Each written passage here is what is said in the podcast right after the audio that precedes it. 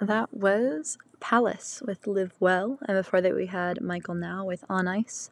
And then before that, Cherry Glazerr with none other than the great Trick or Treat Dance Floor. You are listening to WOZQ 919 FM, Smith College Radio, out of Northampton, Mass. This is local lo-fi and lesser known, two hours ish of indie and esoterica from Western Mass and beyond. Coming up next, we have a new song from Julia Jacklin. It's called Cry. Maybe you can relate.